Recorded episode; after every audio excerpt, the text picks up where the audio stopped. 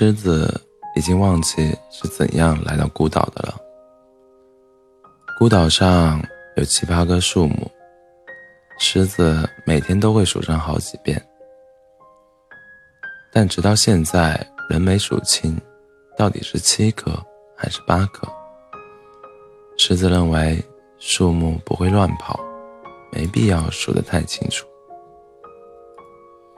孤岛上盛开着一朵小黄花，那是狮子前几天在树下偶然发现的。他把小花当宝贝一样，每天最重要的一件事就是冲着小花微笑，直到脸部的肌肉僵硬为止。孤岛上有几块大大的岩石，岩石下面刚好形成一个凹进去的洞，那是狮子的家。自从自从发现这个家以后。狮子最喜欢刮风下雨的坏天气，那样可以让它充分体会到家的温暖。它会躲在家里美美的睡上一觉。孤岛上能欣赏到的风景只有海，放眼望去，除了无边无际的海水，还是无边无际的海水。狮子。一闲下来，就会安静的看海，这样让他感到很轻松。但他平时很忙，难得有闲下来的时间。狮子是孤岛上的居民，但他每天过得心满，过得心满意足。有一天，狮子到沙滩上晒太阳的时候。发现了一个被海水推到孤岛上的昏迷的小女孩，她既漂亮又可爱。狮子开心的想：孤岛上要添加新成员了，这里会热闹起来，真是太好了。可小女孩醒来后，并不像狮子想象的那样快乐。他望着陌生的环境。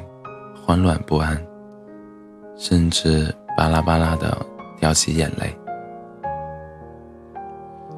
狮子以为小女孩害怕自己，因为偶尔有海鸟经过孤岛的时候，那群会飞的小家伙总是会记馋狮子的存在，而不愿在岛上停留一小会儿。尽管狮子是非常欢迎他们的。尽管狮子每次都冲他们微笑，现在面对一个掉眼泪的小女孩，狮子不知所措，干脆退到远远的地方蹲下来，以表示他没有恶意。小女孩哭够了，呆呆地望着狮子。狮子想。这个可怜的小家伙一定是饿了，饿的感觉是很难受的。狮子经常遇到，所以深有体会。有时候风浪太大，几天都抓不到一条鱼。其实，就算能抓到鱼，狮子也只是冲它们微笑一下，就把它们。重新放回到海里。岛上那七八棵树上结的果子，才是狮子真正的食物。还好，树木生怕狮子挨饿，每年都努力的结出许多好吃的果子。狮子省着点吃，总可以维持生活。此时。狮子赶紧跑回自己的家，那里应该还有一个没舍得吃的果子。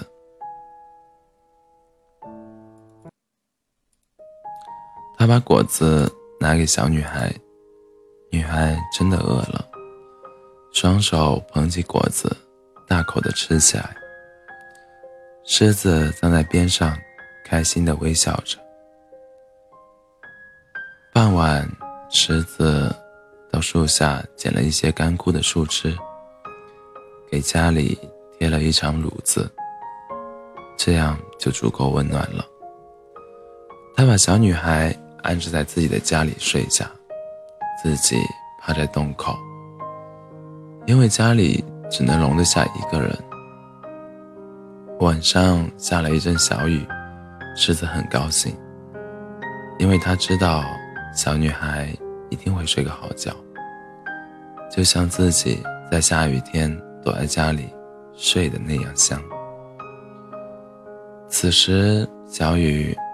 打在狮子身上，把它的毛弄得湿漉漉的，但它还是安心的睡着了。清晨，太阳早早去早早的驱走了乌云，给孤岛上带来一片温暖的阳光。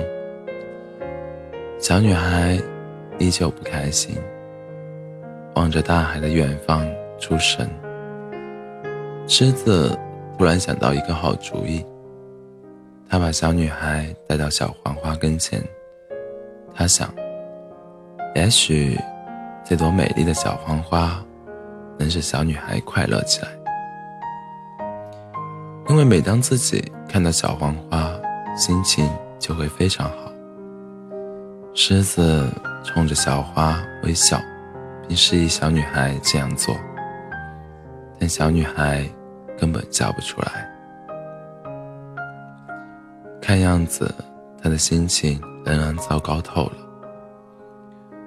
狮子下了很大的决心，把宝贝一样的小花摘下来，戴到小女孩的头上。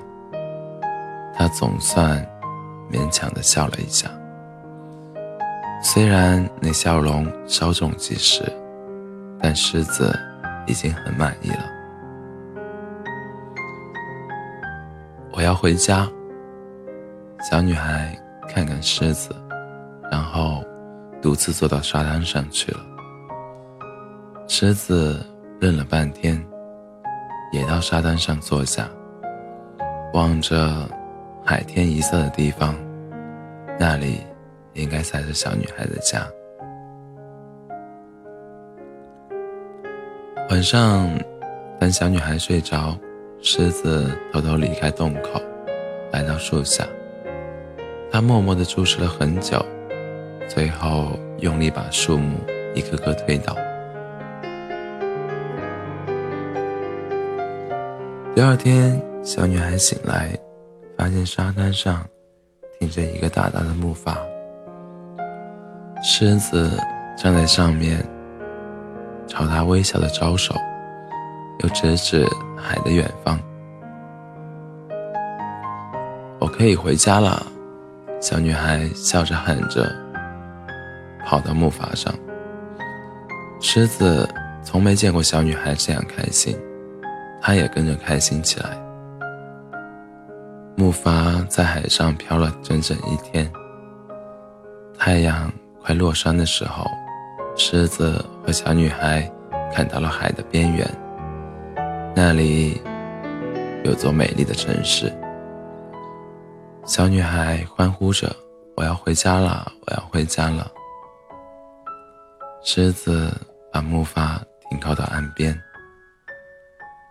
跟我回家好吗？”小女孩不舍得拉着狮子。狮子笑着摇摇头，指指孤岛的方向，那才是他的家。然后，他坐上木筏。朝孤岛飘去。